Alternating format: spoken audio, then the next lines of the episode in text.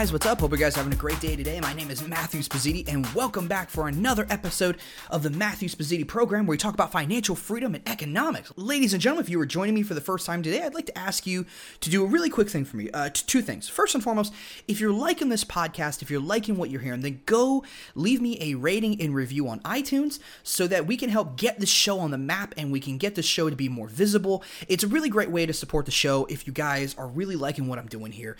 And it really really, really, really helps because what it does is it gets you on the rankings on iTunes and that gets you more visible to more than just the people that are on social media. And it's very, very, very helpful. So if you guys love what I'm doing here, then go do that. And also, one more thing if you love the show, then consider taking the 10 episode challenge, which is pretty self-explanatory. You know, all you got to do is you got to go back and listen to the last 10 episodes of the show. It's really really great. If you want to do more then hey, the more the merrier. So, eh, I just the reason I ask you guys to do this is because I feel like there's a lot of value in those last 10 episodes. And and of course more in the past episodes in general. You know, you guys are going to be aware of terminologies that we're talking about here. I mean, I might be referencing things that I talked about in the last couple episodes you guys may not be aware of. Maybe I defined a term that you guys won't be aware of. We don't talk about news in a vacuum. Okay? We don't do that. We don't talk about politics and news and economics and stuff. We don't talk about it in a vacuum here. So it's really important that you guys make sure that you're aware of the things that we're talking about. And the best way is to go back and, you know, listen to the last 10 episodes. And I just feel like there's a wealth of knowledge back there that you guys are, unfortunately, you're going to lose out on if you don't go back and, and and listen to the last 10 episodes. So if you want to get the most out of the show, then consider taking the 10 episode challenge. All right. So today I want to talk about the stimulus checks. You know, I, I just received mine not that long ago. I'm sure you guys are receiving yours as well. You know, turns out it wasn't the $2,000 stimulus checks that Donald Trump was talking about, but we are going to read an article from the Foundation for Economic Education. It was written by Brad Polumbo and Peter Jacobson, and it's it's a really really great article. But it does talk about the push for the two thousand dollars stimulus checks. It talks about a lot of the the three glaring flaws and whatnot and all that kind of stuff. And then we're gonna hop over to the Mises Institute, and we're going to read an article that was written by Ryan McMaken. I've read tons of articles by Ryan McMaken before. I absolutely love him. He's a great author. He's a great guy. And and, and this article basically, the, the title of it is that Larry Summers reminds us that federal stimulus, quote unquote, mostly exists to help Wall Street, not everyday people. It's a really, really, really good idea for you guys to be aware of. And I think, feel like both of these articles make very, very excellent points that I think you guys should, should be ultimately aware of and whatnot. And yeah, I know I, lead, I read a lot of articles on the show. First and foremost, this is what I do. When I'm not on the show,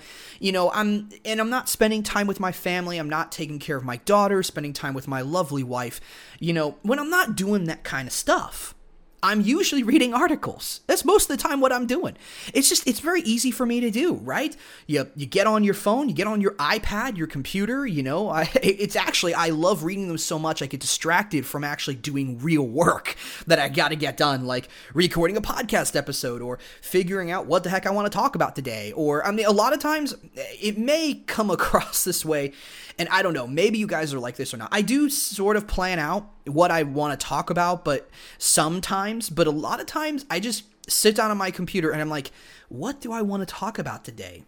You know, I've got so many things rolling around in my head, so many different talk- topics I want to cover. Like today, I was reading an article on the Great Reset, okay? And the article was written by Ryan Rectenwald. He did a three part series of the Great Reset, which actually next week we're going to do. We're going to talk about the, the three different articles. We'll probably do all three in one sitting, so in one, in one actual podcast episode, but it's really, really great stuff.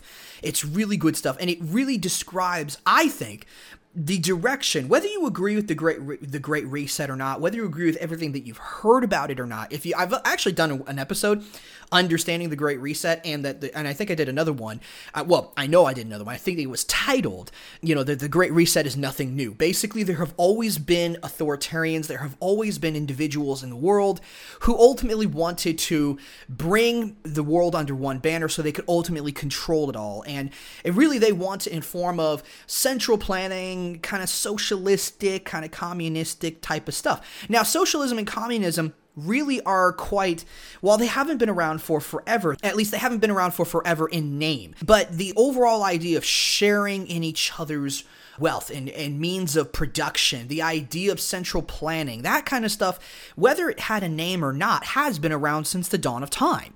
Really has it. This is not something that's new to the modern world. Centralizing control, you know, wanting to share in the production of everybody's wealth, right? There have been small communities over the years that shared in each other's wealth. They shared. Now, they didn't share everything but they shared a lot. They, maybe they even shared the vast, the majority of what they had.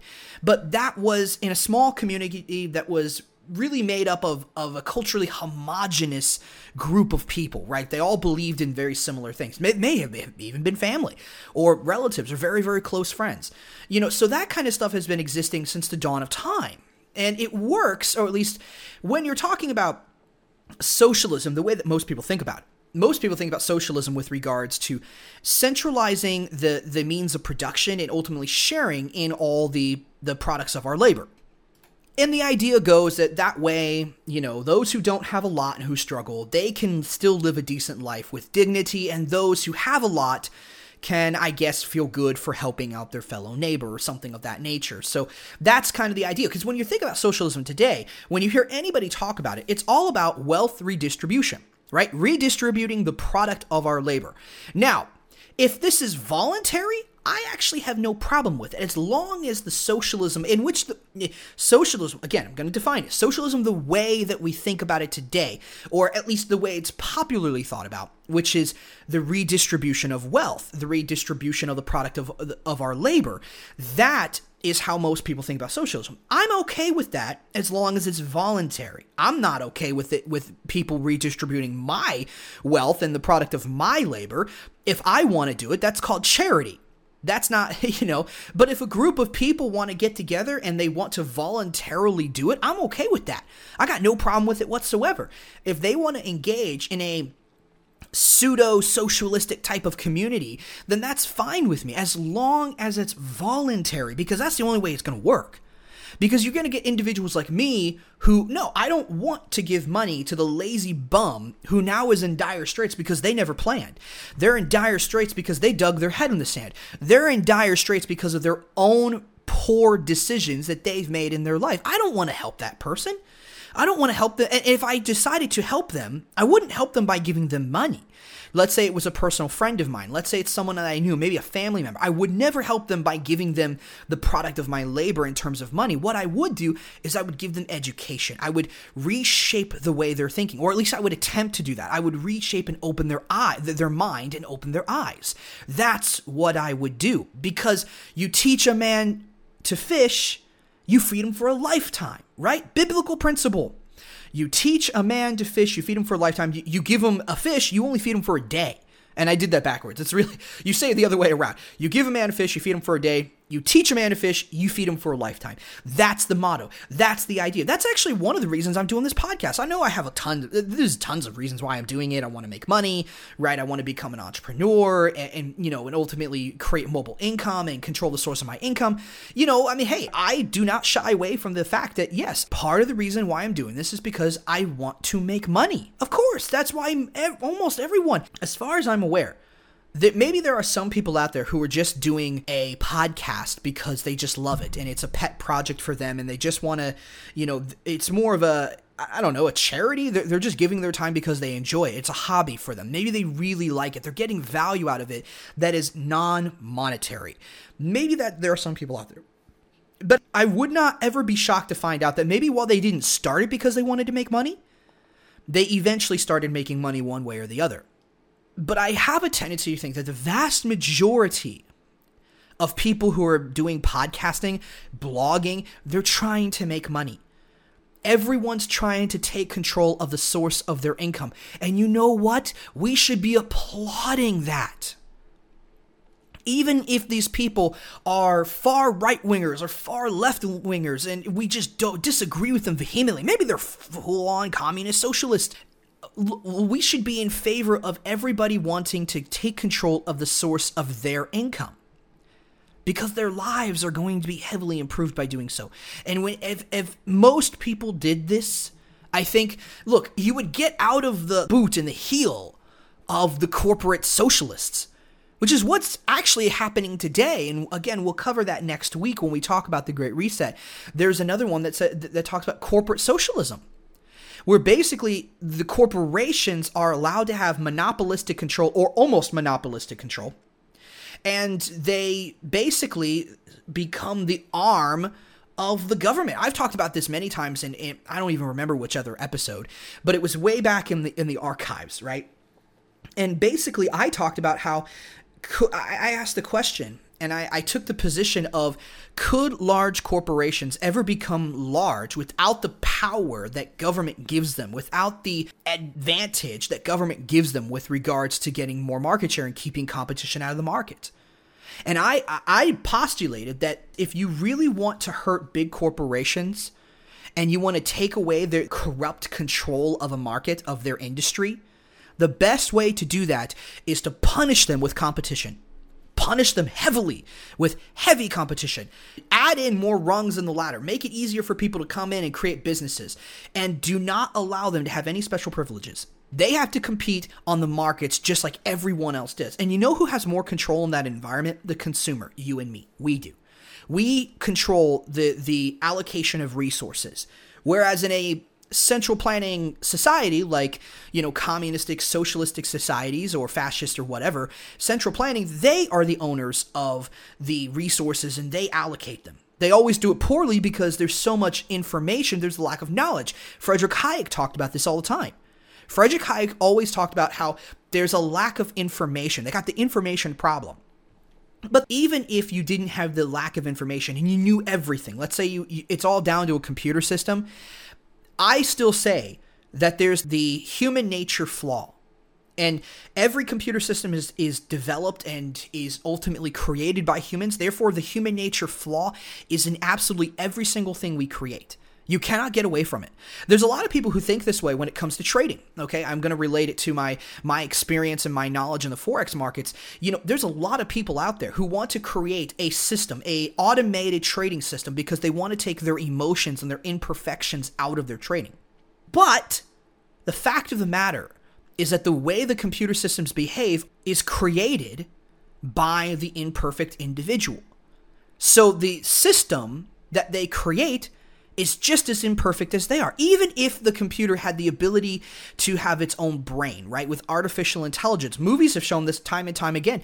The imperfection of humanity finds its way into those systems. Even if you create an a synthetic mind through artificial intelligence, if you're thinking of, you know, uh, you know, science fiction novels or movies and things of that nature, you know, if you're thinking along those lines, the artificial intelligence is imperfect in the way that it thinks, and it always causes issues. The artificial intelligence turns out to be just as bad as normal people. It rationalizes in imperfect ways, just like everyday human beings.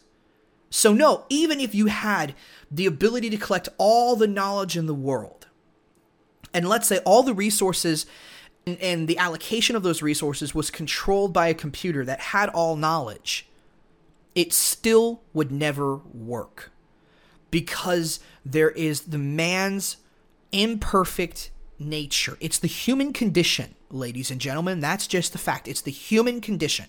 Okay? There there is nothing that can really be done about it. We are sinful creatures. And as a result of whether you agree with me that we are uh, sinful creatures, whether you agree with Christianity or not is irrelevant. But the fact of the matter is that's that's what I believe. So and this is my show. So I'm going to say it, and I'm not going to apologize for it because this is my show. You don't like it, you can go somewhere else. There's tons of other shows you listen to. You don't have to listen to me. If you are enraged that much about it, then you know I don't want you here. I really don't. You know, I'm not going to be apologetic about it. If you're if you're enraged and you're angered by the things that I'm saying, then this is not the place for you. Uh, while I very much appreciate you spending time with me, I think your time would be better spent going somewhere else. So, but anyways, I digress. The point of what I'm trying to make is that even if you're not a Christian, even non Christian individuals believe that man is not perfect. Humanity is not perfect. There are flaws in human nature. Perfection is not long for this world. And therefore, everything that humanity touches is going to be imperfect. It's going to have flaws. It's going to have a chink in the armor, if you will. And as a result of that, There isn't anything that you can create to take that away. It is the human condition. There will always be flaws, and you could try to account for the flaws, but you know, there'll always be flaws. Now, one of the best parts of humanity is we can adapt and we can change the way we behave. But this is why you can't ever get rid of problems, right? You try to fix a problem and then you create 10 other problems. Maybe that's over exaggeration, but there's always going to be problems. You cannot fully fix problems. Even if you try to attempt to fix a problem, and we're not just talking about economics, we're talking about anything when it, when it comes to this. But, anyways, look, we have gone way, way off topic, and I thought about dividing this episode as a result of me going off topic here. But I decided to go ahead and keep it because really I do think it ties well into what I'm talking about. You know, we're talking about, you know, stimulus checks that were created because of due to lockdowns. You see, you took one set of problems, you thought that the COVID 19 was a serious issue. You turned around and you decided to lock everything down. Well, you created a whole series of other problems, right?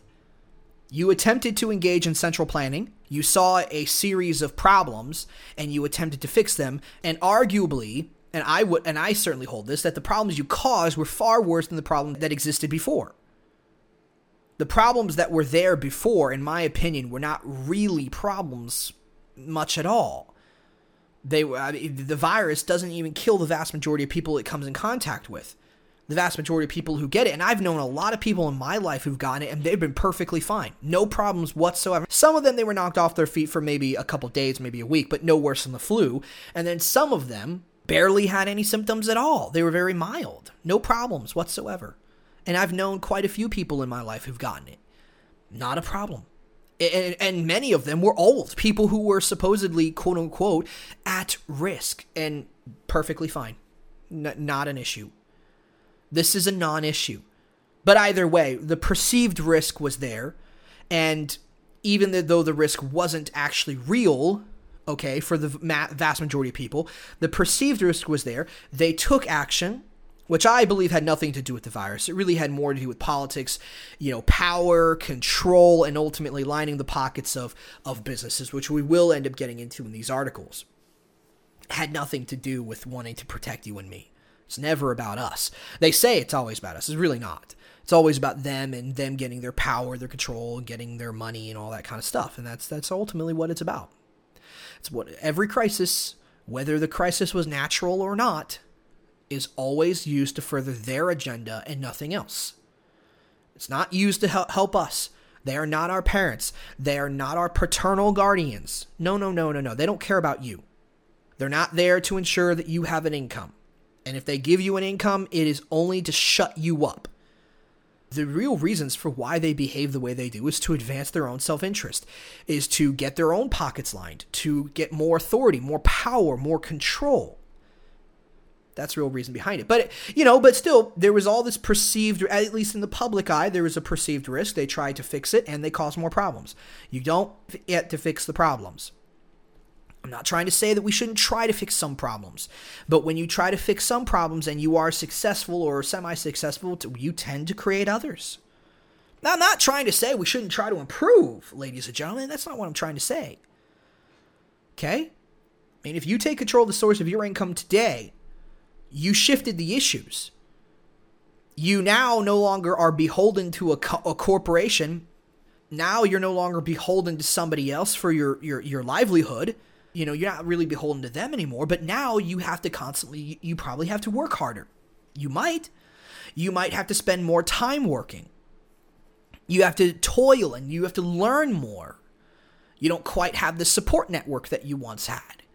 There are other problems that you create when you take control of the source of your income. Maybe you have to work so hard that maybe your family is suffering and whereas before your family didn't suffer. So maybe you need to find a way to do both where you could still work on your stuff but now your family's not not suffering anymore you know due to your absence. You never really truly fix all the problems. You just kind of shift the problems and it's really more of a preference. Do i prefer to have these issues or do i prefer to have these issues? Right and that and, and that's the ultimate question that we have to ask but anyways let's go ahead and hop into these articles real quick but hey before we do ladies and gentlemen i'm not really going to do a pitch for all of the affiliate programs that i have for today because we are I, we're really really into the show here and i haven't even talked about ultimately what I'm what I wanted to talk about. I will tie it in, I promise, but we did get off on some tangents, I admit. But here's the one thing I want to promote. I'm starting the Liberty Informant, which is a subscription service that I'm starting. It's going to be through MeWe.com, and the main reason I'm choosing MeWe is for those of you who don't know, MeWe is an alternative website to Facebook, and it's a really, really great social media platform, and I really, really like it a lot. And that's where ultimately the group is going to be. It's going to be a private group, and you're going to need to subscribe. It's going to cost money, okay? It's not going to be free in order to gain access to the group. And that's where I'm going to be posting the content from the Liberty Informant. Now, here's the thing before I was, I think I mentioned in the last episode that I was actually going to use locals.com. I decided against that because locals.com actually limits the amount of content that you can upload if it's over a certain amount of megabytes and you can only do like I think 10 a day, which isn't an issue for the podcast because I only do two podcasts a week. But that is a problem with regards to Liberty Informant because I was planning on doing a lot more than simply two a week. So I, I decided that I needed somewhere where I'm not going to be limited to how much content I upload and things of that nature. So MeWe seems like it's going to fit the bill pretty well. So, but here's the problem I got to create a landing page. So that's what I'm working on right now. I'm trying to create a landing page with a payment portal so that we can go ahead and get people into that group and whatnot. And When I'm done with that, I will go ahead and let you guys know so that you guys can go ahead and start getting involved and join the group and get involved in Liberty Informant. And I think it'll be pretty cool. So, but what is Liberty Informant? The Liberty Informant is where I'm going to be posting articles that I'm going to be reading from the Foundation for Economic Education, the Mises Institute, and the American Institute for Economic Research. I'm not going to be giving my opinions. I'm just going to be reading the articles, turning it into, into an audio format so that you guys have access to it whenever you want. And you guys can listen to it in audio format when you're driving to work you're maybe you're eating lunch maybe you're right, going right before you go to bed. Those are usually the most popular times when i like to listen to stuff. Putting it in audio format gives you guys the ability to consume the information to continue to increase your knowledge without having to read the content but it, look, the fact of the matter is, there's a lot of people out there who don't have the time to go off and read all these articles that get published every single day. They simply and merely do not have that time.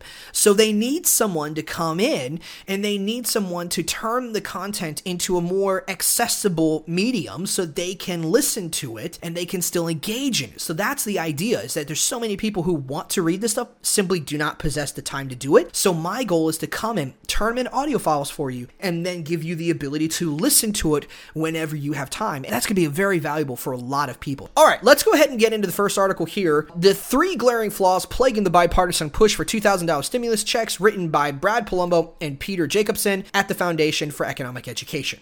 This was written, let's see, it was written on, Jan- on Friday, January 1st, 2021 so two days ago. When politicians from completely opposite sides of the ideological spectrum agree on something, it's usually a really good idea or a really bad one. The latest example of this phenomenon is the bipartisan push in Congress for upping the recent round of COVID 19 stimulus checks from $600 to $2,000. Yeah, typically, if there is unison in it, it's usually a bad idea. You don't want it. You don't want to touch it. It's toxic. And anyways, Though President Trump was the first one to call for this move, it has since been backed by Republican lawmakers such as Senator Josh Hawley and progressive Democrats like Senator Bernie Sanders and Representative Alexandria Ocasio Cortez. Let's do it! at Rashida Tlaib. And I already co wrote the COVID amendment for $2,000 checks, so it's ready to go. Glad to see the president is willing to support our legislation. We can pass $2,000 checks this week if the Senate GOP agrees to stand down. That was by Alexandria Ocasio Cortez. At Real Donald Trump is right. Workers deserve much more than $600, as I have repeatedly said and fought for, and there's obviously plenty of money to do it. Look at what Congress threw away on corporate giveaways and foreign buyouts. Let's get it done. That was Josh Hawley.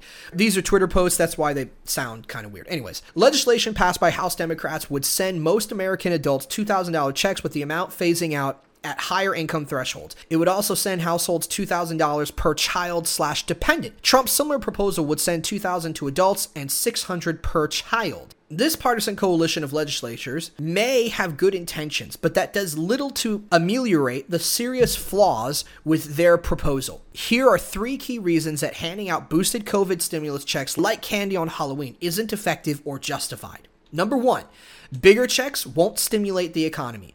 The first problem with this proposal is that despite its stated justification, adding money to many Americans' bank accounts won't stimulate the economy in any meaningful way. Why?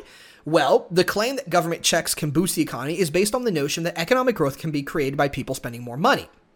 The narrative goes like this If people spend more money, overall income will go up, which means more people will get jobs. This might sound plausible if you stop thinking about it there.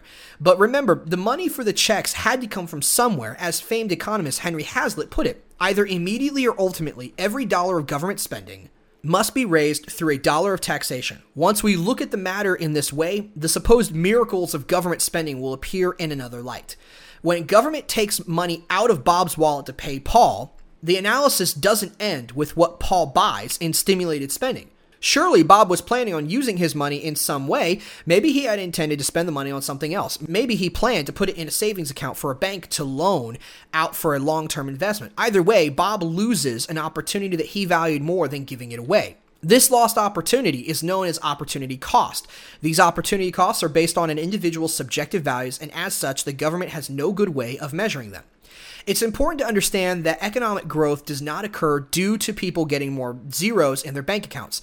Fundamentally, economic growth comes from producing more of what people want. Thus, randomly sending out taxpayer finance checks won't truly stimulate the economy because the real problem is the fact that production has been stifled by COVID 19 and cumbersome shutdown orders. You can't stimulate an economy that is locked down. Or, as Elon Musk put it, if you don't make stuff, there is no stuff. Writing checks doesn't fix these basic problems or meaningfully promote economic growth. All it does is move money from one place in the economy to another. Number two, these checks are badly targeted and won't go to the needy. Some acknowledge that the $2,000 stimulus checks won't work as stimulus, but argue they are instead a vague form of relief for the economic costs of COVID 19 and government lockdowns. But while it's certainly true that people have been hit hard through this crisis, the proposed aid is badly targeted, both in principle and in practice. In principle, the bill is very clumsy. It bases the income requirements for aid on 2019 data. This is especially unhelpful when you consider that millions of people lost jobs, businesses, and throughout 2020 using pre pandemic data to determine eligibility for pandemic relief makes zero sense, and it won't give money to the truly needy. But even where people haven't lost their jobs, this scheme still falls short because it fails to recognize people's unique circumstances. For example, does a journalist who works remotely with an uninterrupted stream of income really deserve the same relief as a business owner whose restaurant was shut down for weeks on end? Beyond that, even if the government could target this aid well in principle, recent evidence shows that it fails in practice. We previously covered how more than 1 million stimulus checks were sent to dead people and how random Europeans received stimulus payments despite never having been US citizens. Furthermore, millions of eligible Americans still have yet to receive their original stimulus payment from March. So these structural flaws would merely result in a broad based relief system that would constitute an unjustified boon for many relatively affluent and unscathed Americans. The Committee for Responsible Federal Budget's Marc Goldwein examined the House Democrats' proposed boost stimulus checks legislation. He reports that a single adult with a $100,000 salary would get $750 courtesy of the U.S. taxpayer, even if their rather sizable income hasn't been disrupted at all. A married couple with three kids with a household income of $200,000 would get $7,500 in taxpayer money. These are just two examples, but it's true, broadly speaking, that these proposals would spray billions of dollars funded by our taxes and debt to well off people whose employment has not been adversely impacted by COVID 19 lockdowns. This is taxpayer funded relief for the affluent, plain and simple. And forcing working taxpayers to provide aid to the relatively well off, regardless of need, isn't relief. It's unconscionable. Number three, the cost these checks impose would be fundamentally unfair. The second reason that the relief argument for this proposal fails is that it ignores the large and fundamentally unfair costs this policy would impose. The arguments in favor of boosted stimulus checks only focus on the purported positives of the proposal, but the government cannot create resources out of thin air. According to the Wall Street Journal, this proposal would cost taxpayers an additional $463.8 billion. That's roughly $3,230 per federal income taxpayer. This massive expense to fund stimulus checks would largely be added to the national debt, which eventually has to be paid back in the future with interest. There are two ways debt gets paid back. First, the government can increase taxes in the future. Second, they can print money in the future. If they choose the second option, prices will rise and there will be an inflation tax as citizens' savings become less valuable. In either case, the people paying for the stimulus checks will be future generations. Your children and grandchildren will be fronting the bill. That's right, millions of people who aren't even alive yet will be tasked with working to pay back the Amazon deliveries of some stimulus check receiving citizens who never lost jobs or income. Despite the rhetoric on both the right and the left against Jeff Bezos, politicians from both parties sure seem eager to promise him your grandchildren's paychecks. The takeaway it might be a winning political message for populist politicians to argue that they fought to give struggling Americans $2,000 in relief. But the reality of this proposal is that it would further burden taxpayers without meaningfully improving the economy or providing relief to the truly needy. All right, so that was the end of that episode of that article. We're gonna go ahead and hop right into the next one from the Mises Institute. Another really good one by Ryan McMaken. I, I, very much think this is a great one as well, which is why I decided to read this in conjunction with the Fee.org article. So let's go ahead and, and get into this. This one was, again, from the Mises Institute, written by Ryan McMaken. It was December 30th, 2020, and the title is Larry Summers Reminds Us That Federal Stimulus Mostly Exists to Help Out Wall Street. Over the past two weeks in Washington, the battle has raged over whether or not the latest so called stimulus bill should include direct payments to Americans. This would be the second round of direct payments, which were sent out back in April as part of a $2 trillion spending package. The first stimulus checks were $1,200 per individual to $2,400 per married couple filing jointly, plus $500 per child under 17. In mid December, Congress approved a smaller second payment at $600 per adult and $600 for children. But President Trump, ever the populist, refused to sign off on that deal and instead demanded a larger payment of $2,000. Recognizing by which way the political wind is blowing, the Democrats approved the increase in the House, but the effort was stalled in the Senate under GOP leadership. One would think this issue would be a slam dunk for most allies of the Democratic Party. But the old Wall Street anti populist wing of the Clinton Obama axis is leading a small revolt against the idea of giving stimulus to anyone but Wall Street bankers and bond brokers. There is, for example, Larry Summers. Summers is a former Secretary of the Treasury under Clinton, a former World Bank technocrat, and an advisor to both Obama and Biden. He was also formerly the president of Harvard, where he now teaches. When Summers speaks, it's a safe bet that his opinions well reflect those of the technocracy, Wall Street, and the wealthy elites of America's ruling class. He's also a self described Keynesian economist, and all this means is that Summers is an enthusiastic supporter of bailouts, easy money, and endless government spending. Whether following the 2008 2008 financial crisis or during the COVID panic of 2020, Summers has supported doling out cheap and free money to Wall Street firms and huge banks in seemingly endless amounts. He has rarely met a corporate bailout he didn't like. But when it comes to giving money directly to taxpayers, well, that's where he draws the line. Summers made this clear in an interview with Bloomberg last week, declaring he's not even sure he's so enthusiastic about the $600 checks. He's definitely not excited about $2,000 checks, which he described as a pretty serious mistake. But Summers' opposition isn't because he's a deficit hawk or in any way opposed to government spending. No, his opposition is due to the fact that he's afraid giving money directly to the average American instead of his friends on Wall Street would risk a temporary overheat of the economy. Translation People who aren't billionaire CEOs might spend the money incorrectly.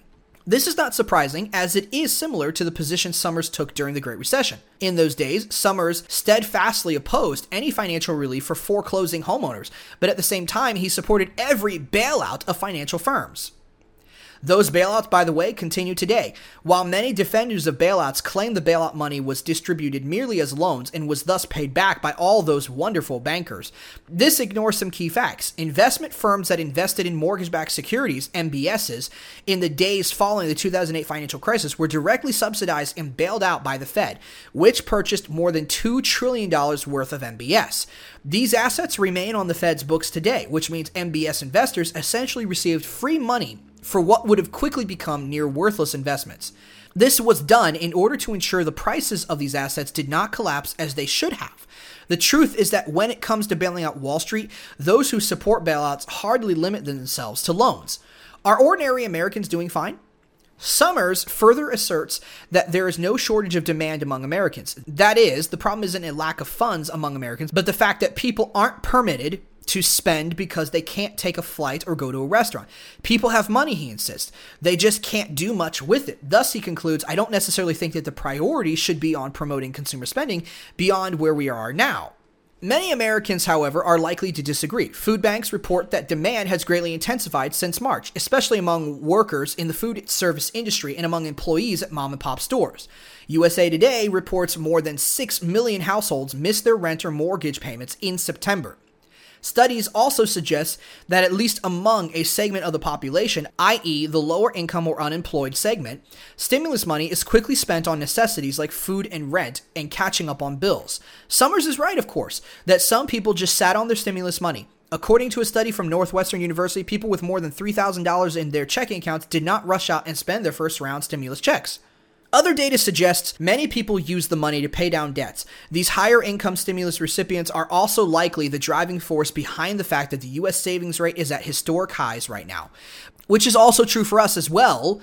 You know, we're also, if we use the money at all, and we're kind of sitting on the sidelines to see how the currency gets devalued and how much inflation actually occurs. And when I'm talking about inflation, I'm not referring to prices rising, I am referring to the printing of money, the increasing in the supply of money that exists in circulation in the economy. That's what I am referring to.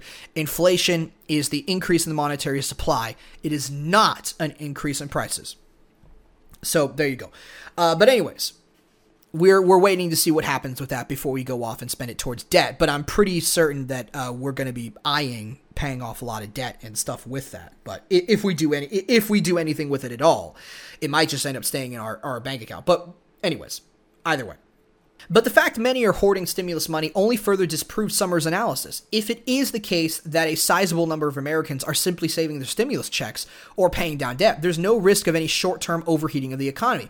Both hoarding and paying down debt are deflationary acts. So, by Summers' Keynesian standards, it follows that opposing stimulus checks to ordinary people isn't really something we need to worry about after all. Now, I don't mention any of this because I think stimulus checks of any size are a good idea.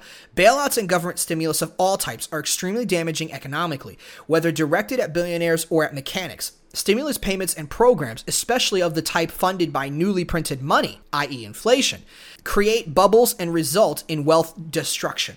We've examined this countless times here on Mises.org, but it is nonetheless important to note that the mainstream establishment Keynesian view is one closely wedded to the idea that it's billionaires and investment bankers who deserve bailouts and not ordinary people. Despite their rhetoric, by the way, because there's a lot of people out there that will say that no, we don't want to give money to the rich. We're not giving money to the rich. But in, in reality, that's exactly what they're doing. They're snakes, they're liars, don't trust them. Yeah, moral of the story, right?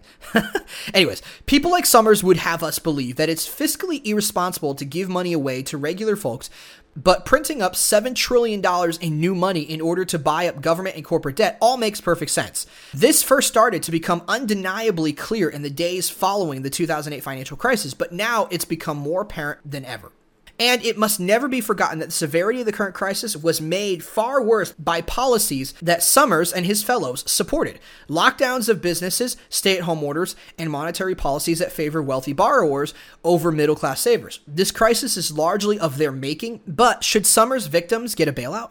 Well, that's just crazy talk in his view. For people who remain mystified as to how populists like Donald Trump get elected, they need to look much further than this. And that is the end of that article. Look, both of these articles do a very good job at describing the problems behind these stimulus checks.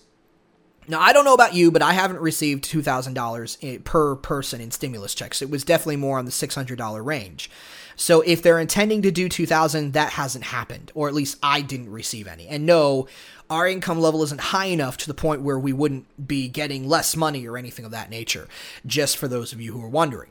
But the fact of the matter is look, these stimulus checks are going to be paid one way or the other. They're either going to be paid through higher taxes in the future or an increase in the creation of money, inflation, you know, and that's ultimately what's going to be happening. That's how they're going to get paid. So are they really giving anybody stimulus? They're really just stealing money from future generations or from your future income if you live long enough to see it so that they can give you the money today. So they're taking consumption from the future and they're bringing it forward right now. Because it's kind of like debt, right? That's what debt is. Debt is where you're taking consumption that you would have been able to engage in in the future or investments or things of that nature and you're pulling it forward to engage in it today thereby reducing your consumption or investments or savings in the future because you have to pay the debt off and you don't have access to that money. The same is true when the government prints money and gives it to you. They are uh, they're taking future consumption, future investing, future savings and they're bringing it forward today. Because what they're ultimately doing is someone has to pay for all of this money printing one way or the other. It's either going to be us or our children or grandchildren. That's the truth. So, when we're talking about this, they're either going to be they're taking future consumption, future spending, future investments. I've already said this, but I'll just restate it one more time. They're pull they're taking it from the future, they're pulling it to the present, and either we are going to live long enough to see the decline in consumption, savings, and spendings in the future, or it's going to be our children or grandchildren that are going to see that. That's that's ultimately what's happening. And frankly, I don't know whether we're going to see it. I mean, I'm young. I'm, I'm in my early 30s, right? I'm going to be 32 this month. Uh, January 18th is my birthday. So, yeah, I might live to see. I mean, look, I, I'm already seeing, I've already seen in my 31 years of living on this earth, I've already seen monetary devaluation or the value of our dollar falling. I've already seen that. It's evident all over. Gas prices, a lot more expensive than what they were when I was in high school. Prices at the grocery stores have been going up. Prices at fast food restaurants, sit down restaurants, have been going up. Ladies and gentlemen, the devaluing of the dollar is always occurring. If they start continuing these stimulus checks right now, we're not going to see the devaluation occur because most people are struggling so heavily. There's uncertainty because the government is meddling. So as a result, savings are at record highs. So we're not actually seeing the type of you know monetary devaluation that people say that we should be seeing, right? I don't call it inflation. I've already explained why. All right? We're not seeing our money becoming devalued.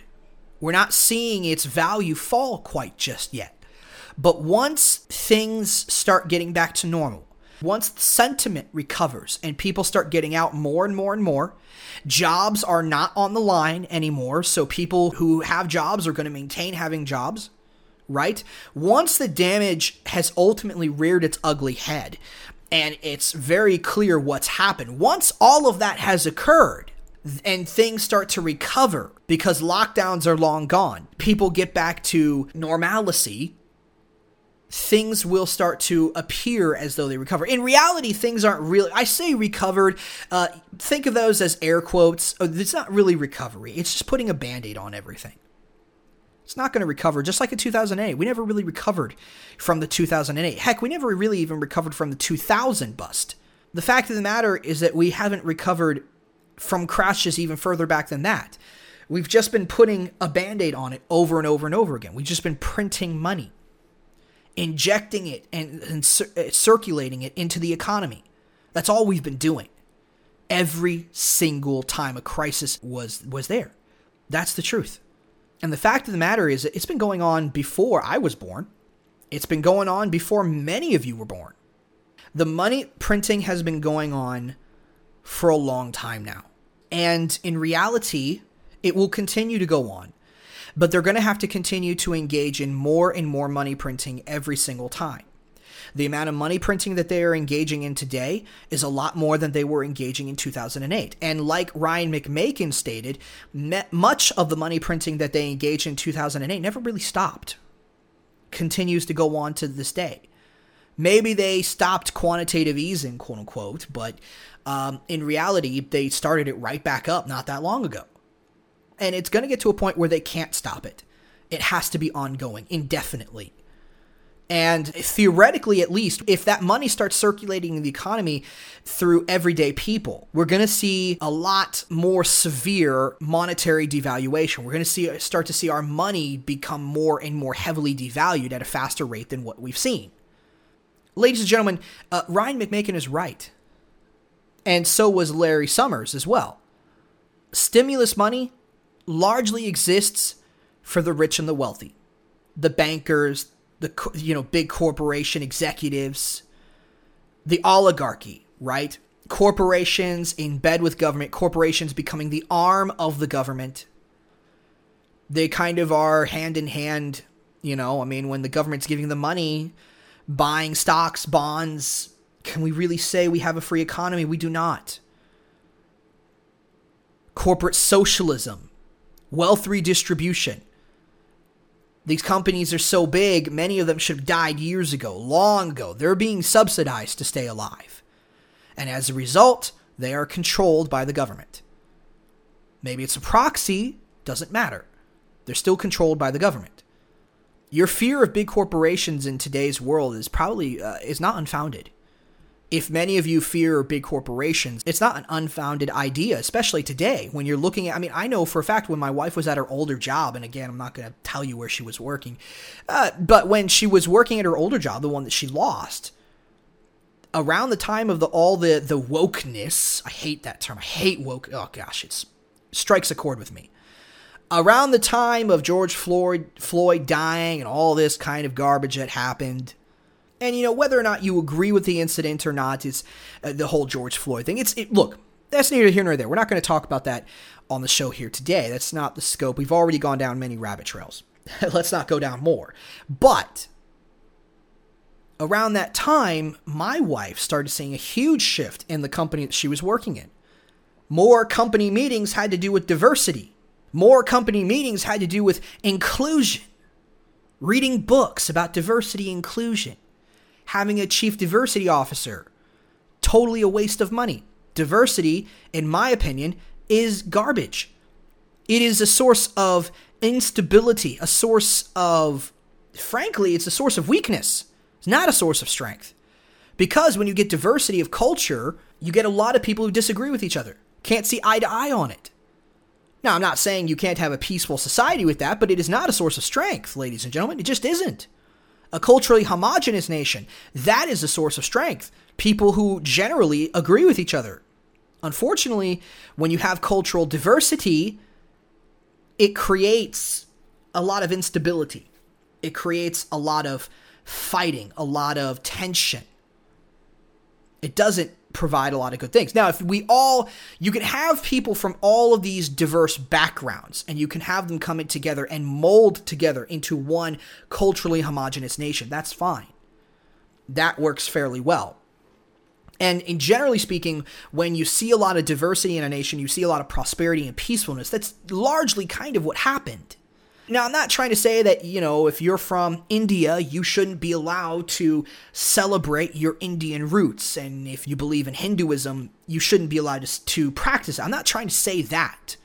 But I'm trying to say that that's a different culture from what other cultures that exist in America today. Christians, Westerners, Muslims, Buddhists, whatever, religious, non religious, and they clash they clash, and that, that that's not a source of strength. That is a source of weakness. That is a source of instability. That is the characteristic of an easily conquerable society. A society that isn't strong and homogenous. That society that gets conquered because you can play to the divide. You can further divide people, right? America is more divided than it has probably ever been. Some people might say that the division is is uh, has been seen before, but seriously, America is more divided and is more prone to division now than it has ever been. This is due to the cultural, you know, uh, diversity that we have in this nation. I'm not just saying about foreigners too, even with people who grew up in the nation. I mean, my culture that I subscribe to, you know, is different from the atheist. My culture that I subscribe to is very different from other Americans. The American culture is divided. We've lost our culture in many ways. It's gone. So I'm not just trying to point fingers and blame uh, immigrants. I'm not blaming the immigrants. I'm just saying that America's culture is divided and lost. And when you bring in other cultures from around the world, it it just increases that instability, just increases that tension. Okay. Uh, I think tolerance is incredibly important, but eh, we're losing that battle too. People are becoming intolerant. In order for a society to maintain being peaceful and prosperous, you know, in a culturally diverse country, society, tolerance is absolutely needed. Tolerance is not something that we're having today. Tolerance is going out the window. That's a problem. That's an absolute problem.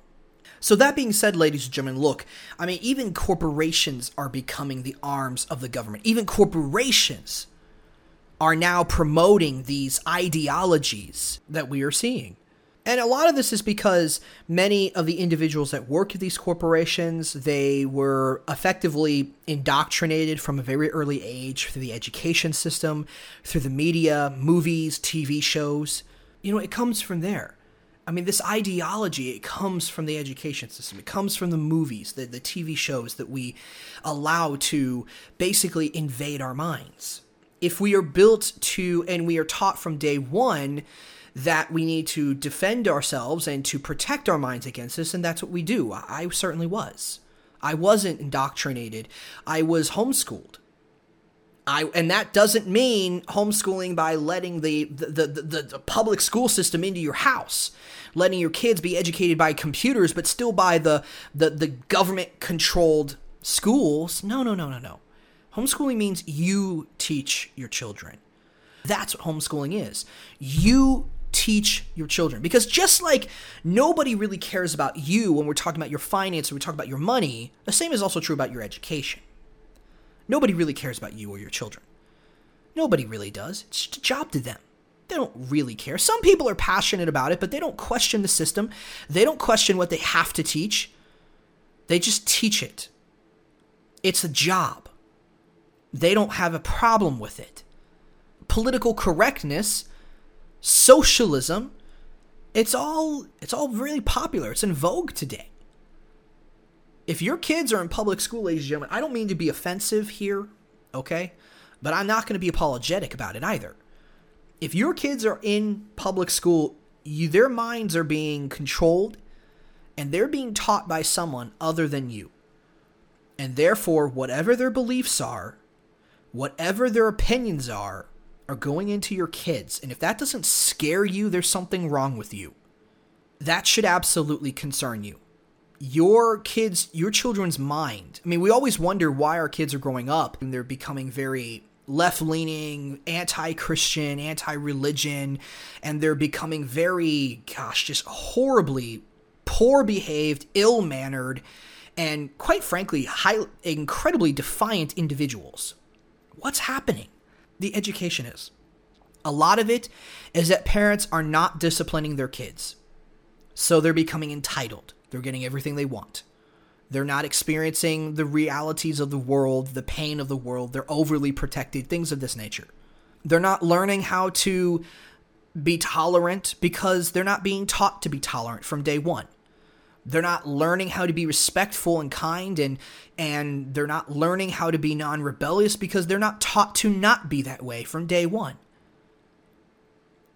And then the indoctrination comes into play the indoctrination teaches you that what your parents believe of the old world is is wrong and that you need to believe something different. You shouldn't believe your parents. The indoctrination is trying to sever the children from the parents in terms of the minds, in trying in terms of the culture. It's trying to sever that. When you send your kids to public school, whether that's elementary school, whether it's middle school, whether it's college, you're opening up your child's mind to somebody else. And and, and I'm going to be completely honest with you. Your your children's mind are being opened up in other ways too. If they got a cell phone, they're on YouTube, they're on Facebook, Twitter. Their minds are already exposed. And they're already being indoctrinated from day one because all the other it, stupid idiots who got indoctrinated beforehand, guess what? They're indoctrinating on the social media platforms as well. They're indoctrinating elsewhere too. The fact of the matter is that if you don't like your kids turning out that way, turning into socialist, communist, self-entitled brats effectively, if that if you don't like that, then you need to consider what you're doing because it's your fault as a parent. It really is your fault. I, I that's a hard message to have. That will offend many people. I get that. But you know what? It has to be said. And sometimes the things that have to be said are going to offend people.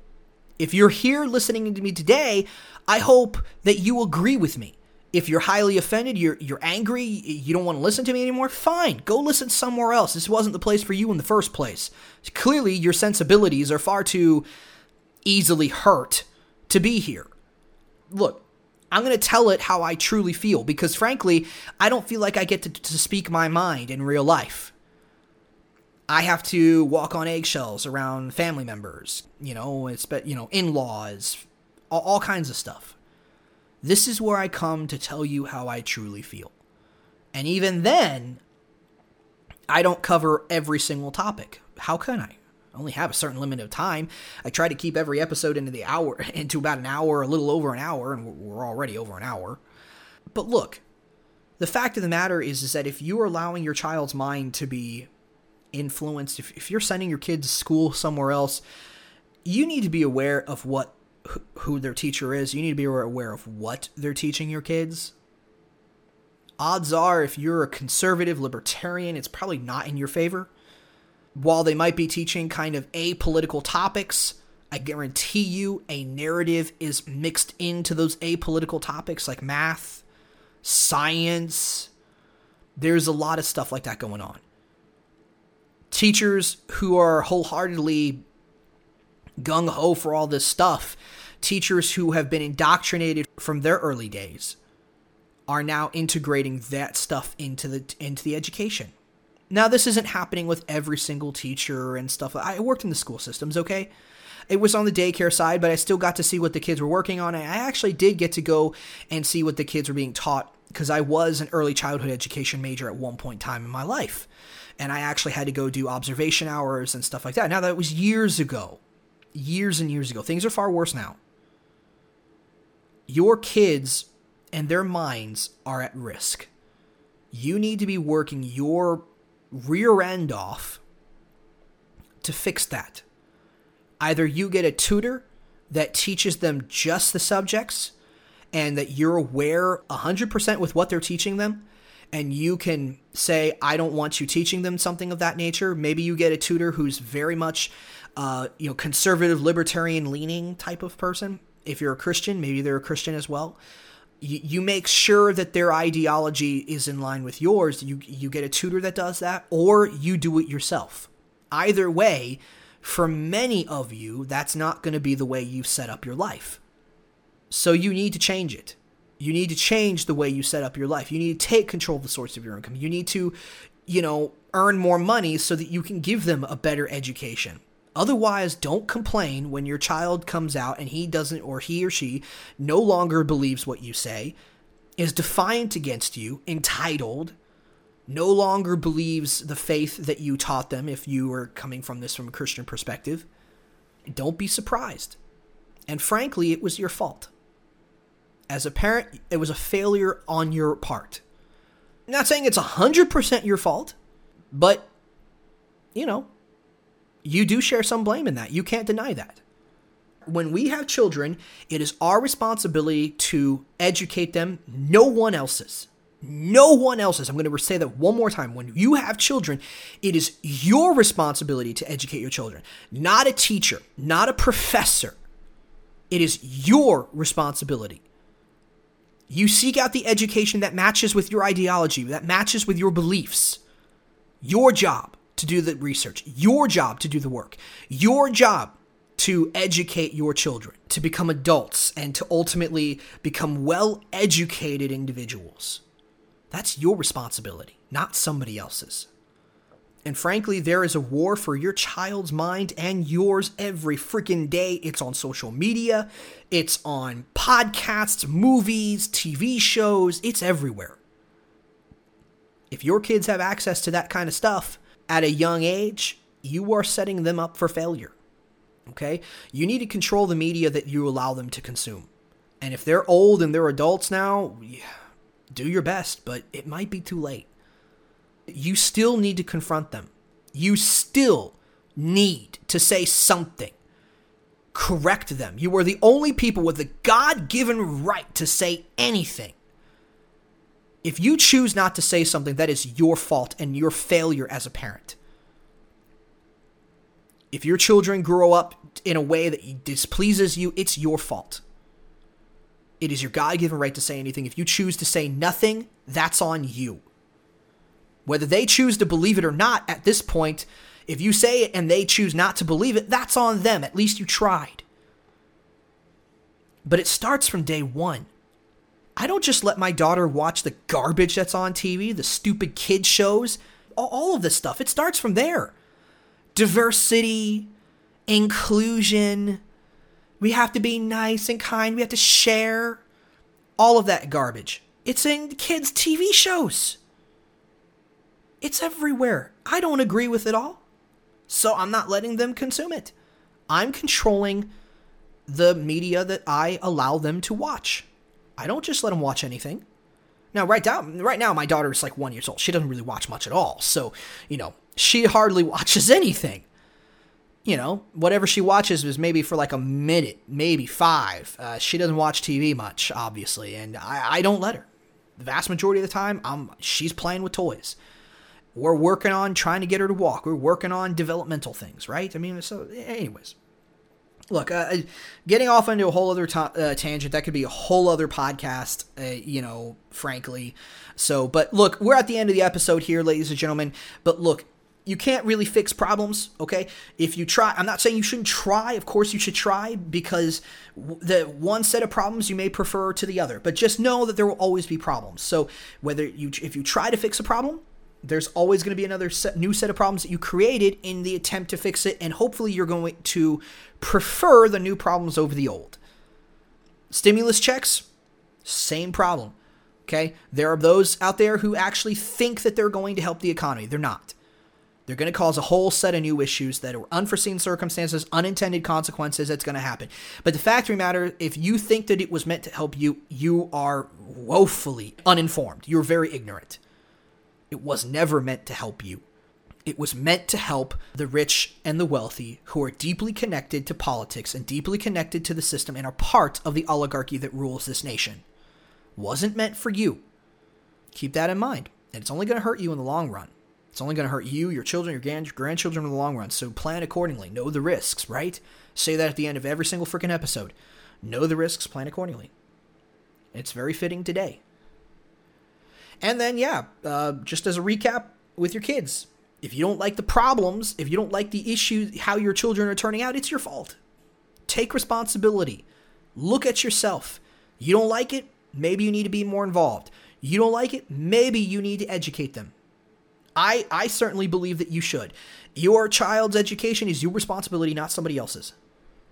If you want to hire somebody else to do it, that's fine, but you need to watch them like a hawk to make sure that they are teaching your child what you want your ch- child to believe. And if you're not going to do that, then don't whine and complain when your child turns out to be an irresponsible, rebellious brat and a mouth breather of society because frankly you need to take responsibility for that. It may not be 100% your fault there's still a very large percentage that is yours. A very large percentage Okay?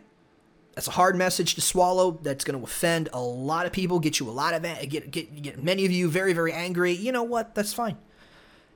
You needed to hear it. Whether you choose to listen to it, I can't control that.